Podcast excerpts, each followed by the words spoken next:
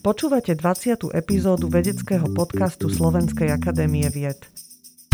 Naše pozvanie dnes prijal vedúci oddelenia mikrobiálnej genetiky Ústavu molekulárnej biológie Slovenskej akadémie vied Imrich Barak.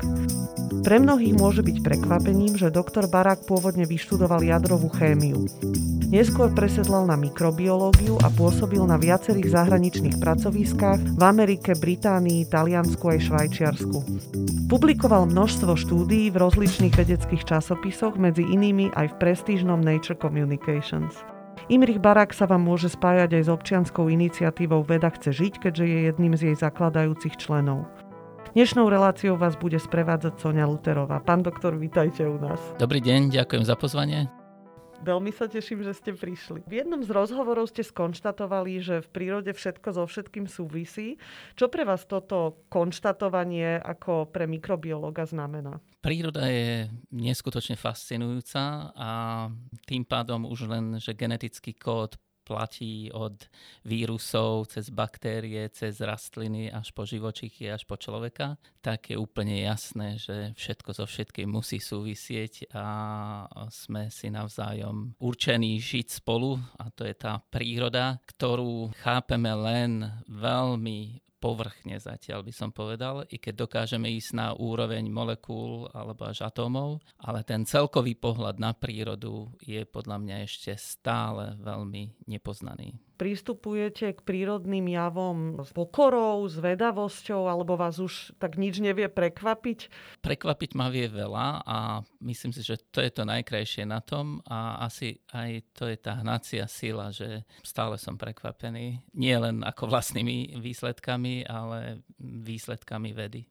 Pôvodným zameraním nie ste mikrobiológ, ale ste jadrový chemik. Prečo ste zmenili to zameranie a čo vás na mikrobiológii zaujalo? To je taký zvláštny príbeh, čiže v krátkosti po skončení alebo piatom ročníku jadrovej chémie som mal podpísanú zmluvu na katedre jadrovej chémie ako asistent. A v tom čase, počas socializmu, kto si nenašiel zamestnanie, tak mu vlastne štát našiel alebo pridelil.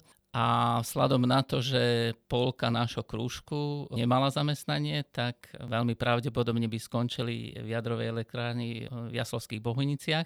A nie každému sa tam chcelo ísť teda. A kamarátka, spolužiačka ma poprosila, že keby som zobral ponuku z Ústavu molekulárnej biológie, tak by mohla získať moje miesto. A tak sa stalo, že som sa ocitol na Ústave molekulárnej biológie v tom čase. A vtedy som to veľmi lutoval, lebo sa mi nechcelo odísť z toho študentského prostredia, ale teraz v žiadnom prípade nelutujem a začal som vo všeobecnosti s molekulárnou biológiou a neskôr som sa špecializoval na mikrobiológiu.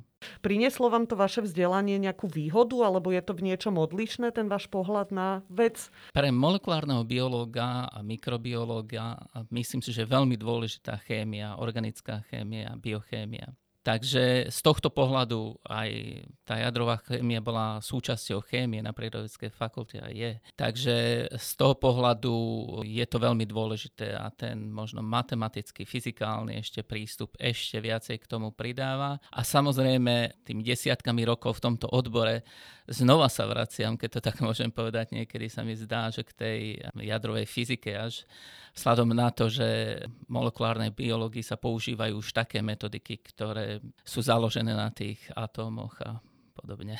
V jednom z rozhovorov ste tvrdili, že vlastne predpokladom práce v molekulárnej biológii je spolupráca, alebo teda vedeckej práce.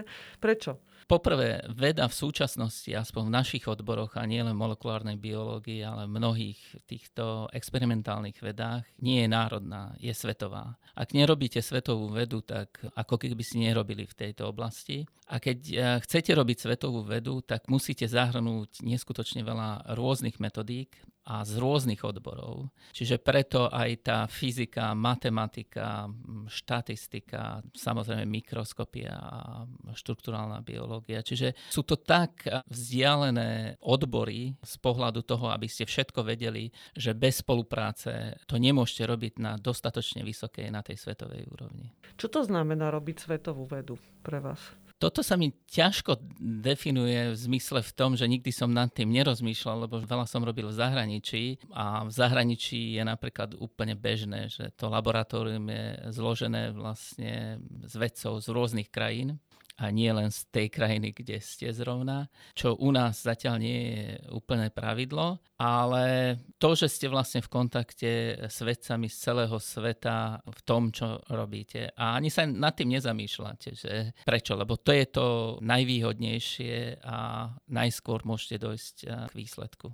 Čiže viete, čo sú tie veci, ktoré sa aktuálne riešia na tých svetových pracoviskách, čo je téma dňa? Nie len to, že človek by mal vedieť, čo sa robí na tých pracoviskách, ale priamo na tie pracoviská aj chodí, je v kontakte s tými ľuďmi, stretáva sa s nimi na konferenciách, čiže ako keby ste bola jedna komunita a tam hranice nie sú, teda tie štátne hranice. A vieme my už vedci, vedkyne z Osávky robiť svetovú vedu? Určite je veľa vedcov, vedkýň, ktoré boli v zahraničí a je to veľmi dôležité. My si to možno neuvedomujeme, sa stále sťažujeme, že koľko mladých ľudí odchádza do zahraničia. To nie je problém, že odídu. Napríklad po PhD v Amerike nemôžete zostať na tej istej univerzite a musíte ísť niekde inde na postdoka. A veľmi pravdepodobne potom aj na tú akademickú pozíciu na docenta alebo na profesora zas meníte toho zamestnávateľa, čo u nás veľmi nie je praktizované a to je na škodu veci. A tým pádom je dôležité, že ten výber je iný a výber je nie len z lokálnych ľudí, ale z celého sveta, čo u nás na Slovensku ešte veľmi chýba, tá internacionalizácia vedy. Čiže nie je ani chybou, že by ľudia odchádzali, dôležité, aby sa vrátili. Ale nie len Slováci, Slovenky, ale aj z iných krajín. Čiže aby sme dokázali pritiahnuť tých najlepších k nám. Kým toto nebudeme robiť, tak nedokážeme byť na tej úrovni ako tie laboratória, tie univerzity, tie vedecké inštitúcie, ktoré si vyberajú z celého sveta tých najlepších. Samozrejme na to, aby sme toto mohli robiť, musíme im vytvoriť podmienky. Určite a zároveň to súvisí, myslím si, že aj s takým nejakým mentálnym nastavením v spoločnosti, ktoré u nás je ešte stále také do istej miery uzatvorené a chránime si ten svoj piesoček. A toto je skoro až nepochopiteľné v oblasti vedy. Akože my vedci by sme mali byť čo najviac otvorení ako novým myšlienkam a práve preto ma stále prekvapuje, že to takýmto spôsobom u nás funguje. Minulom roku sa vám v spolupráci s českými kolegami podaril jeden unikátny objav. Aký to bol? Skúsim veľmi jednoducho. Ten objav sa týka nanotrubíc, bakteriálnych nanotrubíc, čo sú vlastne membrány, ktoré vystreľujú z baktérií. A bolo to veľké halo pred desiatimi rokmi, keď sa objavili v baktériách, hlavne teda v modelu jedna izraelská skupina, Sigal Ben Yehuda, to objavila, že z niektorých buniek Bacillus subtilis vybiehajú tieto nanotrubice päťdesiatkrát dlhšie ako samotná tá baktéria, čiže ako keby ste si predstavili, že človeku by vybehla ruka, ja neviem, sto metrov dlhá a tú ruku by človek používal na to, aby niečo ukradol, niečo zobral niekomu, niečo si vymenil s niekým a podobne. Takže z tohto pohľadu ako v mikrobiológii to bolo veľmi zaujímavá téma. A táto skupina dostala aj veľké financie na to, aby to skúmala ďalej a dokázali, že tieto nanotrubice v princípe môžu prenášať dé en á, er en á, proteíny,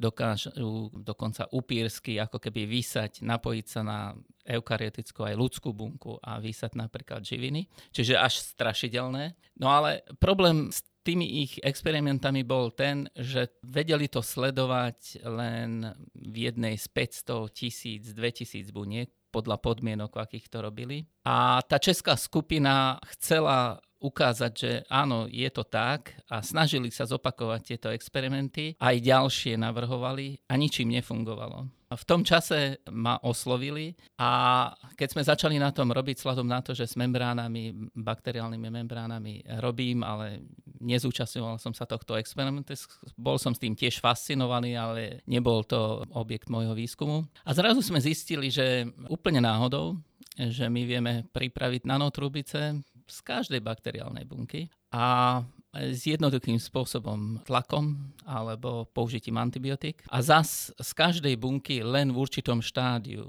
tedy keď sa delia. A zrazu to vyzeralo, že tento proces je neskutočne rýchly, čiže zachytili sme to s veľmi rýchlou kamerou na mikroskope. Upozorňujem, že tá baktéria je mikrometer malá, jeden mikrometer široká. A tie nanotrubice sú tým pádom päťdesiat až sto mikrometrov dlhé, môžu byť až. A zrazu sa zdalo, že nemôže to byť riadený biologický proces v zmysle v tom, že my to vieme vyvolať v priebehu sekundy a tá baktéria nemá šancu v priebehu sekundy vyprodukovať tie lipidy, ktoré tvoria tie membrány a tým pádom to nemôže byť ani riadené. Čiže je to vlastne ako tzv. Postmortem prejav tej zomierajúcej bunky pod tým stresom. A zrazu celý ten výskum založený na nanotrubách je v troskách, keby som to tak veľmi silno naznačil.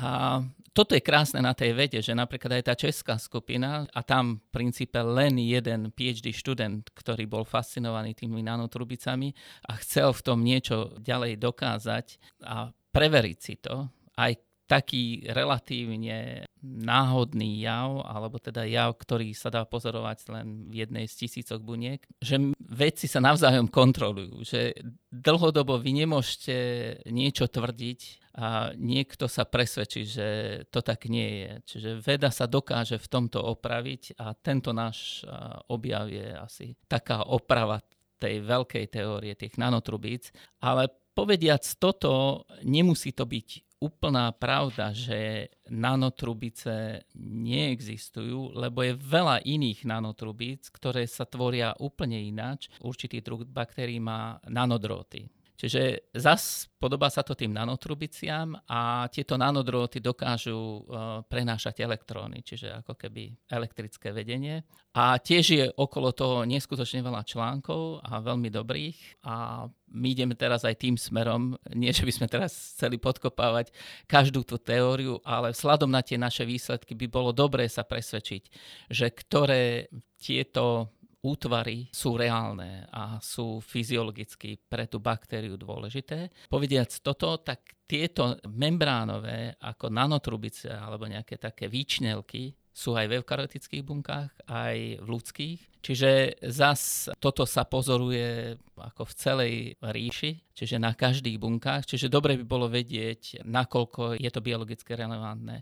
Čiže napríklad aj pri rakovine mnohé tie rakovinové bunky majú tie výčnelky a predpokladá sa, že aj cez ne vlastne tá rakovina sa môže nejakým spôsobom šíriť, že môže to byť súčasť tých signálov. Čiže zrazu tento objav otvára ešte mnoho ďalších neznámych vecí, ktoré by bolo dobré skúsiť preveriť. To, čo mňa na tom fascinuje, teda mimo spusty iných vecí, je ten moment náhody vlastne a toho, že ako sa to stane, že z nejakého úsilia, motivácie, záujmu, zvedavosti jedného človeka alebo tímu sa zrazu proste aj pôsobením toho faktoru náhody ako úplne prevráti nejaké pozorovanie alebo nejaká teória celá úplne na ruby. Keby som to povedal, že ako sa to stalo pejoratívne, tak sa to stalo z mojej lenivosti. Čiže opíšem, ako to bolo ten moment, že v podstate pozorovali sme tie baktérie a ten PhD študent teda bol so mnou, Jirka Pospíšil z Prahy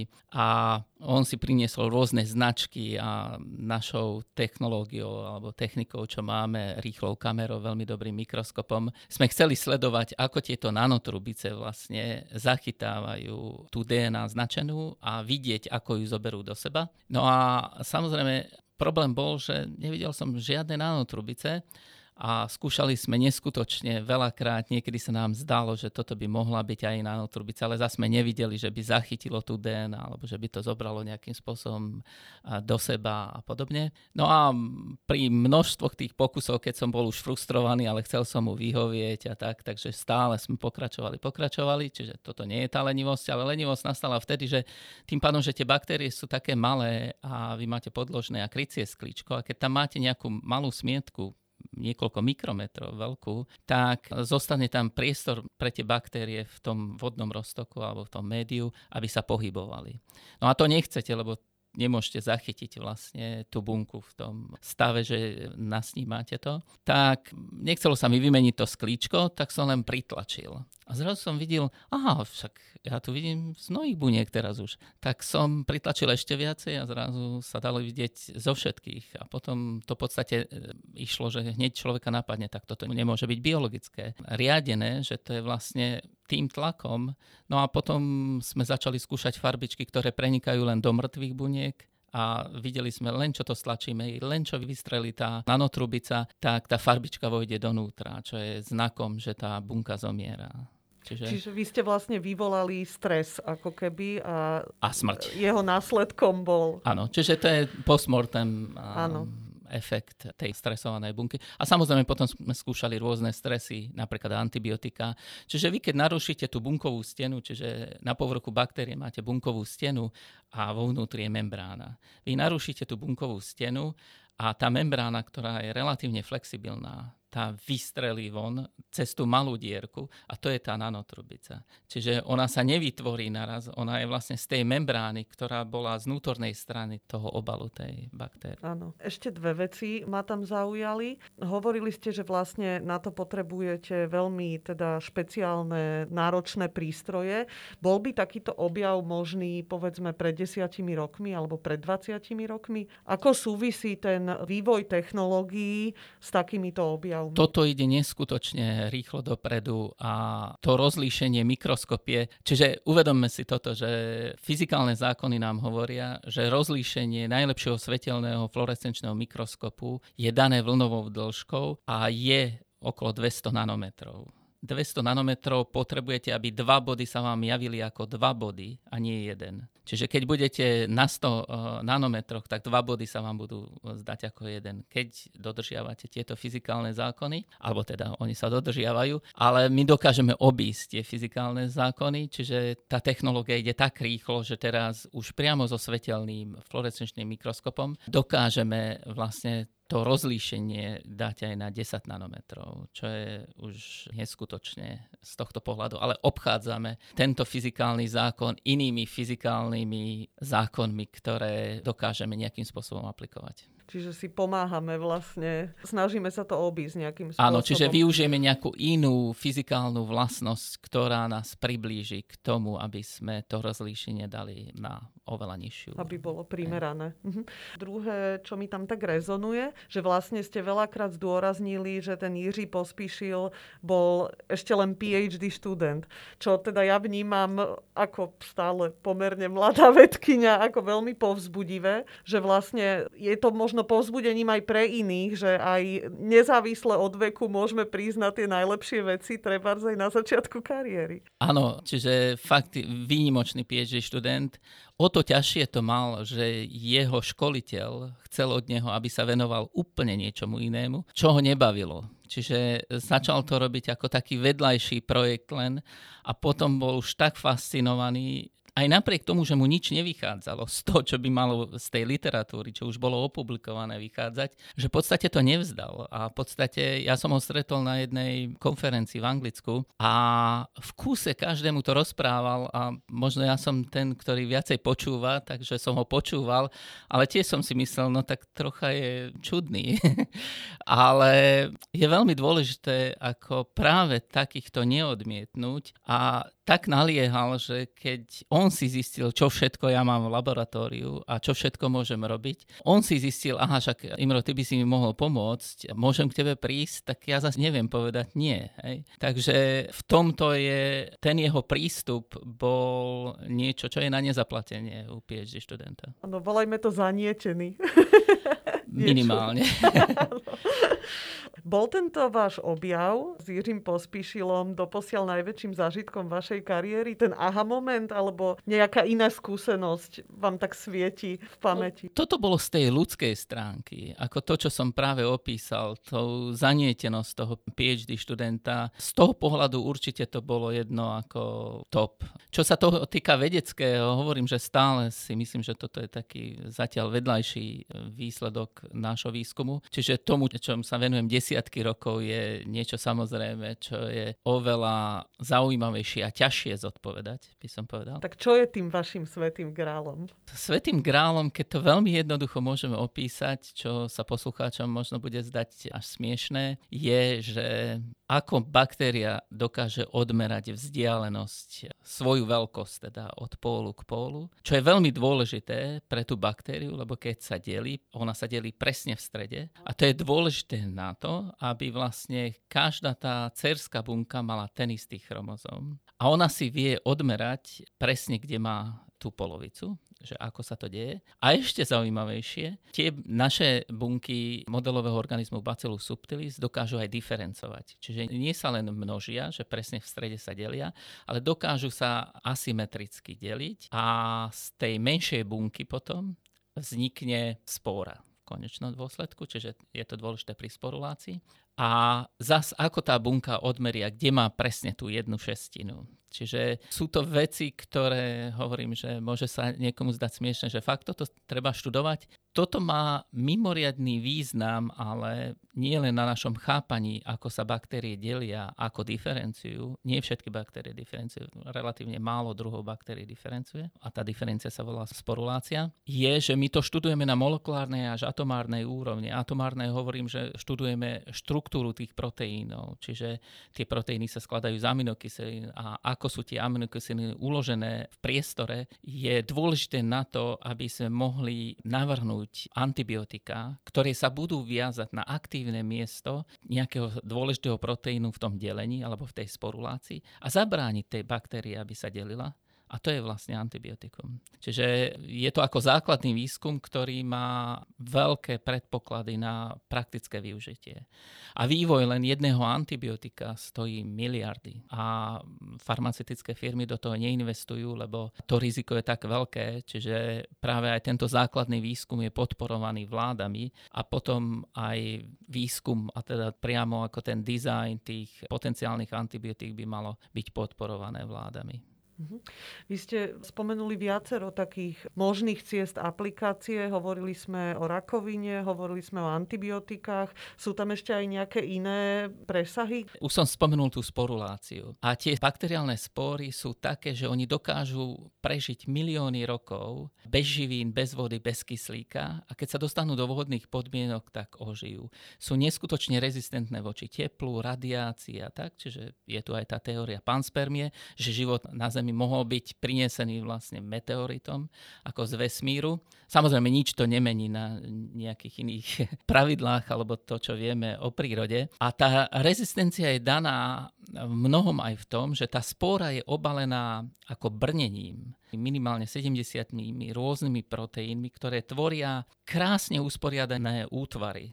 Napríklad jeden proteín šesťuholník, ako priemer okolo tých šesť nanometrov. A oni sa dokážu usporiadávať, len dáte živiny a tá baktéria to urobí. Čiže výskumom týchto proteínov, celej skupiny z týchto obalových proteínov sme zistili, že keď my zoberieme gén z tejto baktérie a dáme to do inej baktérie, ktorá nesporuluje a nadexprimujeme to, tak celá baktéria sa obalí touto krásnou nanoštruktúrou. A nič nepotrebujete, s neskutočnou presnosťou na úrovni nanometrov máte štruktúru. Viete si predstaviť čip, keby sme dokázali my ako ľudia zostrojiť na úrovni presnosti nanometrov, je skoro nemožné na základe technológií, ktoré poznáme. Pričom tá baktéria to urobí cez noc, koľko len chcete, a s trochou živín, s trochou cukru. A práve tieto nanoštruktúry by mohli mať veľký význam pre bionanotechnológie, lebo na tie nanoštruktúry vy potom môžete priradiť geneticky rôzne iné proteíny a máte napríklad nanobioreaktor na to, aby ste riadili nejaké procesy a tak. Nehovoriac, keby ste tam dokázali už na tie nanoštruktúry, a to sa tiež dá, dať nejaké kovy a podobne. Čiže úplne prakticky, ako je to potom využiteľné, Čiže... tieto bionanotechnológie? Kde všade, v akých rôznych technológiách by sa to vedelo uplatniť? Poviem technológiu, ktorá je taká objemná. Hej? Čiže predstavte si, že ako sa spracováva škrob, pridáva sa tam amyláza ako enzym. A keď pridáte veľa, tak to sa vám zrazí a vlastne čím pridávate viacej, to neznamená, že to bude lepšie fungovať a plus stále to musíte meniť. Ale predstavte si vy teraz tú plochu, tú, čo som opísal, toho obalového proteínu, tie šesťuholníky, na ktoré máte ku každej tej molekule, v tom šesťuholníku je šesť molekúl toho vášho proteínu obalového, máte geneticky priradený aj ten enzym, tú amylázu. A máte to upevnené na, a to sa dá, kovalentne na stenu bioreaktora a vy vlastne môžete substrát sypať do toho a to bude stále v tom priestore. On sa nemá ako zraziť, lebo on je pripevnený na každú molekulu, ktorá je zas tej nano úrovni zas pripevnená z druhej strany na stenu reaktora. A sypete substrát a vychádza vám produkt a môžete to použiť kol dokola. Čiže to je v tom takom veľkom. Ale samozrejme toto by malo veľký význam aj na produkciu antibiotík a podobne. Vo vašom laboratóriu dávate priestor aj mladým kolegyňam a kolegom. Videla som už len fotografiu, je to veľmi taký by som povedala, vekovo vyvážený, aj rodovo vyvážený tím. Rodovo nie je vyvážený, lebo v súčasnosti som jediný muž v celom no, to kolektíve. Je, to, to je vynikajúce. To je chválihodné. Nie, nie je to dobré. Ale však lebo... to pomixujete zase. Nie, nie je to dobré. Nemám sa s kým rozprávať o futbale, o hokeji. Ale tak, prosím vás. Čo vám prináša spolupráca s uh, mladými? Strašne veľa, lebo často sa nepozerám do zrkadla, čiže ja sa pozerám na tých mladých a potom si pribadám taký mladší. Pozorujete ten obávaný odliv mozgov vo vašom vednom odbore? To, čo som opísal, určite. Čiže keď nevytvoríme pre tých mladých dobré prostredie tu, tak mnohí budú odchádzať. Aj tá nevyváženosť, gender nevyváženosť je daná tým, že mnohé ženy zostávajú aj kvôli tomu, že založili si rodinu a ten manžel má robotu tu a je menšia pravdepodobnosť, že odídu do zahraničia. Čiže nie je to úplne správne, ako je to nastavené, ako to teda funguje u nás. Čiže ten odliv mozgov je, to sú na to štatistiky. Bez pochyby nie je chybou, že odchádzajú. Dôležité, aby sme ich dokázali pritiahnuť, ako som povedal predtým, aby sme dokázali pritiahnuť hocakých dobrých vedcov. To nemusia byť Slováci, Češi alebo z celého sveta. Týmto by krajina získala oveľa viacej, lebo predstavte si, že takto my vychovávame ľudí a tí najlepší, relatívne povedané, pravdepodobne odídu. To je v pohode, ale musíme vytvoriť podmienky, aby sme ešte lepších dokázali pritiahnuť zo zahraničia. Vy sám ste boli na mnohých pobytoch v zahraničí, už ako postdoc, ale aj potom ako hosťujúci profesor. Nelakalo vás zostať v zahraničí? Prečo ste neostali? Tak zas, ako u mňa je veľa vecí náhoda, ako vidíte. Čiže v Amerike som určite chcel zostať, keď som odišiel na postdoc, ale manželka tam nebola taká šťastná z pohľadu toho, že tie sociálne väzby jej asi najviac chýbali. Deťom to bolo asi vtedy ešte jedno, lebo boli veľmi malé. Čiže to asi najviac rozhodlo, že sme sa vrátili. A vtedy som to lutoval, lebo som prišiel do úplne rozbitého labáku s ničím. Žiadny grantový systém nebol na Slovensku alebo s minimálnymi peniazmi, čo vedú na tej úrovni, čo som robil v Amerike, som si ani nevedel predstaviť. Ale môj šéf z Ameriky mi ponúkol, teda videl, aká je situácia, že každý rok som chodil do Ameriky tie tri mesiace a vtedy som robil od rána do nevidím. Čo som nerobil, keď som bol postdokom, že som si aj užíval život. Ako. A potom som sa vrátil a som začal spisovať tie výsledky a aplikovať sa o zahraničné granty. A keď sa mi podaril prvý zahraničný grant z Wellcome Trustu z Anglicka, tak vtedy sa mi otvorili nové obzory, že dokázal som si prerobiť labák, dokázal som získať ďalších ľudí a potom samozrejme žiadať o ďalšie projekty. Čiže z Wellcome Trustu som mal trikrát projekt, čiže to je hneď desať rokov pokrytých finančne a vo všetkom od prístrojov, po cestovanie, poplaty, po chemikálie, po všetkom. Privátny sektor vás nelákal? Nie, nelákal. Asi by bolo pre mňa ťažké mať to obmedzenie, že musím ísť len za tým. Rád to vysvetlím na tých nanotubách. No neviem si predstaviť, že v privátnom sektore, že niekto by ako ten Jirka Pospíšil, päť rokov išiel za niečím, z ktorého by päť rokov nebol žiadny výsledok a stále by sa to držal. No nikto by mu to nedovolil, nikto by mu to nezaplatil. Čiže tá sloboda bádania v tom základnom výskume asi je také plus, ktoré si neviem predstaviť. Zúčastňujem sa projektov, ktoré sú aj aplikované, aj v zahraničí, ale hlavne z toho pohľadu to, čo je najzaujímavejšie, niečo nové vymyslieť. Mm-hmm.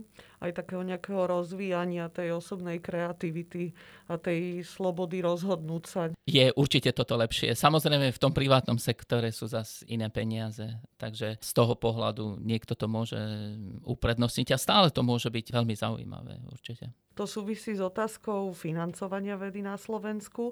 Je to téma, ktorej ste sa tiež trošku venovali, ale možno skôr tak o, v takej občianskej polohe, alebo ako to nazvať. Čítala som aj jeden váš blog o financovaní vedy. Bol to, myslím, že jediný blog, ktorý som čítala od vás, takže asi je to téma, ktorá vás nejakým spôsobom provokovala k takejto forme výstupu. Vlastne upozorňovali ste jednak na dlhodobé podfinancovanie, ale aj netransparentnosť pri deľovaní prostriedkov.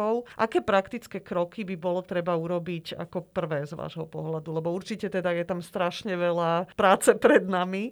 Keď ste tak dlho vo vede ako ja a chodíte tak často do zahraničia a vidíte, ako to tam funguje, tak nedá sa, aby vám nenapadlo, prečo to u nás nefunguje lepšie. Hej? Prečo je to na tejto úrovni? A tým pádom začínate to analyzovať a samozrejme ste aj vo všelijakých komisiách a tak. A chcete zistiť, aké by to malo byť to riešenie. Takže veľká nevýhoda slovenskej vedy je, že politici zo všetkých spektier, málo kto vôbec sa zaujíma o vedu a posun vedy na tú svetovú úroveň a z toho vyplýva to podfinancovanie. A z toho potom vyplýva bohužiaľ ešte horšia vec, že nesúťažíme projekty na svetovej úrovni, ale národnej. Vzhľadom na to, že krajina je relatívne malá, máme veľa odborov, jednotlivé odbory sú veľmi úzke, čiže každý každého pozná a môže to byť pozitívny alebo negatívny konflikt záujmov, čiže buď kamarát alebo nepriateľ a toto vo svete neuvidíte. Čiže krajiny aj takej veľkosti, ako my, vždy majú napríklad zahraničné panely pre hodnotenie grantov. Keď máte už veľké granty a nemôže sa stať, to si neviem predstaviť, že by sa stalo v zahraničí to, čo sa stalo u nás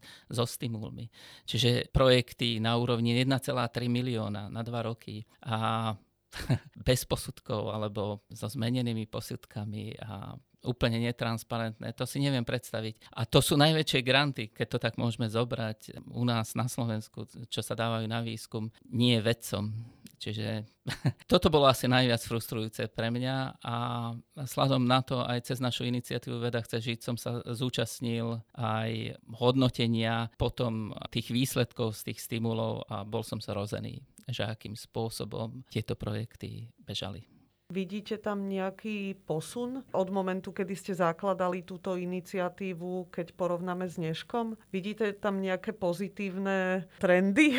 Určite, napríklad v prípade týchto stimulov, ako nové ministerstvo školstva to začalo riešiť a myslím si, že radikálne a veľmi správne prizvalo si aj rôzne iniciatívy, aby kontrolovali ten proces. Čiže určite majú záujem, aby sa takéto veci nediali, čo je veľmi pozitívne. A ten vládny program tiež predpokladá, že by malo byť viacej financií na vedu, ale vždy sa niečo stane, čo napríklad v prípade pandémie, že každý musí šetriť a takže zas nevieme, že ako sa to ďalej bude vyvíjať. Ale kým si spoločnosť neuvedomí, že vedci a veda hlavne teda, že môže prispieť oveľa väčšiemu blahobytu ako hočo iné v rámci spoločnosti z dlhodobého hľadiska, tak zatiaľ sa nepohneme. A práve preto by sme mali ako občania tlačiť na politikov, nielen pred voľbami, aby slúbili, čo nikdy neurobia, a aby spoločnosť si uvedomovala, že veda je dôležitá. Rubrika Buď alebo. Mikrosvet alebo makrosvet? Aj, aj. Prečo aj, aj? Mikrosvet preto, lebo robím v tom mikrosvete, ale ten makrosvet je zložený z toho mikrosveta a keď ideme na tú filozofickú úroveň, čiže na tom, čo človek ako rád rozmýšľa, čiže sa dostávame na úroveň filozofii, viery a tak, tak to všetko so všetkým súvisí. Čiže vo svojom vnútri nevieme oddeliť mikrosvet od makrosveta, že čo je dôležitejšie alebo zaujímavejšie alebo tak. Porada cez Zoom alebo naživo? Naživo. Ja tiež, už som unavená. A tie porady cez Zoom nejak nemajú konca. Áno, a tým pádom je ich oveľa viacej, lebo každý si myslí, aha, popri tom si urobím ešte hocičo iné, takže nemám problém sa zúčastniť milión päť porád. Hej. Priznajte sa, aký ste vy typ toho účastníka porady cez Zoom. Scrollujete si na mobile vedľa, alebo pracujete pomimo, alebo počúvate? Takže na mobile nescrollujem. Mám tlačítkový mobil, ktorý mi bol kúpený z ústavu na príkaz predsedníctva, keď som bol riaditeľom. Takže toto mi nehrozí. A dokážem popri tom, keď to stretnutie je menej zaujímavé, lebo netýka sa priamo mňa, robiť pomimo ešte ďalšie veci, ale, ale nie je to na mobile. Posledná otázka, realizmus alebo fantázia? Aj, aj. V čom? Tak realizmus priamo v tom, že sa vyžaduje od vedca, aby bol realista, aby robil pokusy, aby dokázal niečo, čiže to je ten realizmus. A fantázia, že v tej vede ma veľa vecí vie prekvapiť a stretol som sa s mnohými vedcami, ktorí mali veľmi veľkú fantáziu a považujem ich za tých najlepších vedcov. Vie byť veda aj hravá? Určite. Bez toho to nemá význam robiť asi. Ďalším problémom, na ktorý ste upozornili a ktorý trošku súvisí teda s tou menej príjemnou témou, z ktorej sme prešli pred chvíľou, je určitá taká dlhodobá morálna degradácia vedcov, vedkýň a vôbec vedeckej náplne práce v našej spoločnosti. Ako túto situáciu ovplyvnila z vášho pohľadu pandémia? Alebo ovplyvnila ju nejak? Zmenilo sa to nejak za posledný rok? K tej degradácii. Degradácia je taká, akú dovolíte, aby bola degradovaná. Čiže ja sa necítim degradovaný. A človek vždy má na výber, čo môže urobiť. A jedným z tých výberov, keď chce zostať na tom mieste, v tej krajine, tak sa postaviť za to, čo si myslíte, že je správne. A čo sa týka ako chápania spoločnosti, dôležitosti vedy, asi na to sa pýtať, teda preda po pandémii, určite mnohí si začínajú uvedomovať, že aká je veda dôležitá. A čo sa týka pandémii, to sa netýka len vedcov z nášho odboru, mikrobiológov, virológov, epidemiológov, ale aj sociológov a matematikov a tak. Takže z tohto pohľadu myslím si, že pandémia otvorila oči a ľudia dokážu sa rozprávať aj vo vedeckých termínoch už. Niekedy to preháňajú, že počujú nejaký výraz a majú o tom jasnú predstavu, že čo to je a nie je to tak. Ale na to sú tu vedci, aby to vysvetlili. Ako zmenila vašu každodennosť pandémia? Asi vám zatvorili labáky na istý čas? Zatvorili, ale relatívne, že keď ste prehlásili, že je dôležité, aby ste tam boli, tak ste tam bol. A cítil som sa tam celkom bezpečne, lebo tých kolegov a kolegyň chodilo veľmi málo z pochopiteľných dôvodov. Takže z tohto pohľadu, čo sa týka práce, ani veľmi nie. Možno iba väčší kľud. Väčší ľud ako, ale ten, čo mi skôr chýbal, ten sociálny kontakt, akože stretávať sa s ľuďmi, ale väčší kľud určite nie, čo sa týka hlavne tých všelijakých konferencií cez Zoom a teda stretnutí cez Zoom. Tých bolo zase oveľa viacej, ako by bolo bez. A priniesla vám pandémia aj nejaké výskumné výzvy vo vašom odbore? Áno, keď sa pýtate priamo na COVID, takže priamo na ten vírus, tak sme sa zapojili zase do svetového výskumu, hľadaní látok, liečiv proti korone. A v tomto prípade v úzkej spolupráci s hamburským zariadením iks ef e el, čo je vlastne najväčší laser na svete, kde sme sa zapojili do riešenia štruktúr proteínov tohto vírusu spolu s navrhnutými liečivami. Čiže tento výskum je určite dôležitý na to, aby sme mali liečivo, čo by odstránilo veľa problémov. Čiže keď si viete predstaviť, že každý, kto by ochorel na COVID a mal by ťažký priebeh, že by ste ho dokázali hneď vyliečiť a tým pádom by pominul aj ten strach z tej veľkej pandémie. Úplne by to zmenilo vlastne tie pravidlá hry. Aká je perspektíva v tom? Musím byť optimista, ale nemám údaje, ale sú tisícky látok, ktoré prechádzajú takýmto screeningom, až milióny, keby som povedal, screeningom a tých potenciálnych je tisíc. Len je to oveľa dlhšia cesta ako v prípade vakcín, ktoré je relatívne, veľmi relatívne, teraz hovorím, ľahšie vyvinúť, ako nájsť veľmi účinné liečivo, ktoré by nemalo vedľajšie účinky alebo by malo minimálne vedľajšie účinky. Čiže není to také ľahké, že pôjdeme si kúpiť savo. Môže to byť, ale musíte prísť na tú látku a pravdepodobne to bude skupina rôznych látok, ktoré budeme musieť používať. Hej. Liečiv. Rubrika Veda versus viera. Čo veríte? Toto je fakt téma asi na celý večer minimálne. Takže začnem najprv zoširoka, až nakoniec vám zodpoviem túto priamu otázku. Čiže medzi vedcami je veľa ateistov, ktorí tvrdia, že vlastne Boh neexistuje. A potom určite medzi vedcami je aj veľa agnostikov, ktorí tvrdia, že nedá sa dokázať, že Boh existuje, ale nedá sa dokázať ani, že Boh neexistuje. Medzi prvých agnostikov možno považovať asi budhistov a tie ranné formy budhizmu alebo aj mnohé súčasné formy budhizmu. Čiže nemajú personifikovaného Boha, ale že existuje niečo viacej, lebo mnohé veci nevieme vysvetliť a je niečo, čo nevieme, čo je. A môžete to nazvať, ako chcete. No a potom sú teisti, čiže tí, čo veria rôznych bohov. No a potom sú takí, čo sa nezamýšľajú nad tým. A asi je to v rámci celej populácie, som vymenil celú škálu. A pretože my máme radi veci ako dôkazy, no a ja sa určite prikláňam k tomu, že nevieme dokázať, že Boh existuje, ale nevieme dokázať ani, že Boh neexistuje. Takže to je moja odpoveď na tú vašu otázku, že asi som ten agnostik. Ste agnostik. Považujete vedeckú prácu stále za zmysluplnú? Napriek tomu, že trebárziu spoločnosť alebo veľká časť spoločnosti nevie oceniť? Možno práve preto.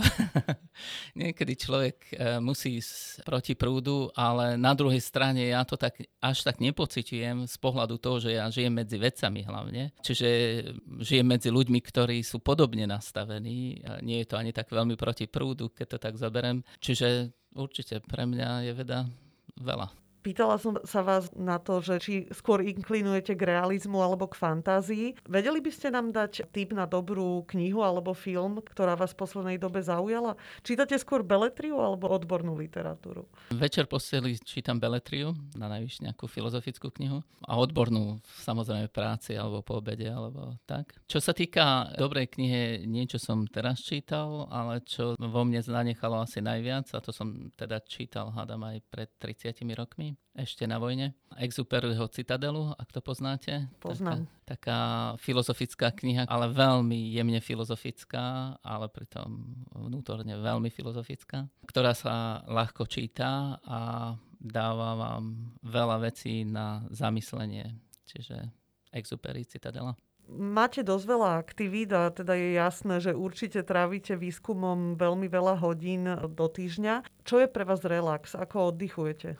Relax je záhrada a šport, čiže dosť veľa športujem a vždy som veľa športoval, takže určite to je asi najväčší relax. Aký šport? Hrával som futbal až tak, že trikrát, štyrikrát týždenne a teraz je to hlavne beach volejbal a súťažne ešte hrávam stolný tenis.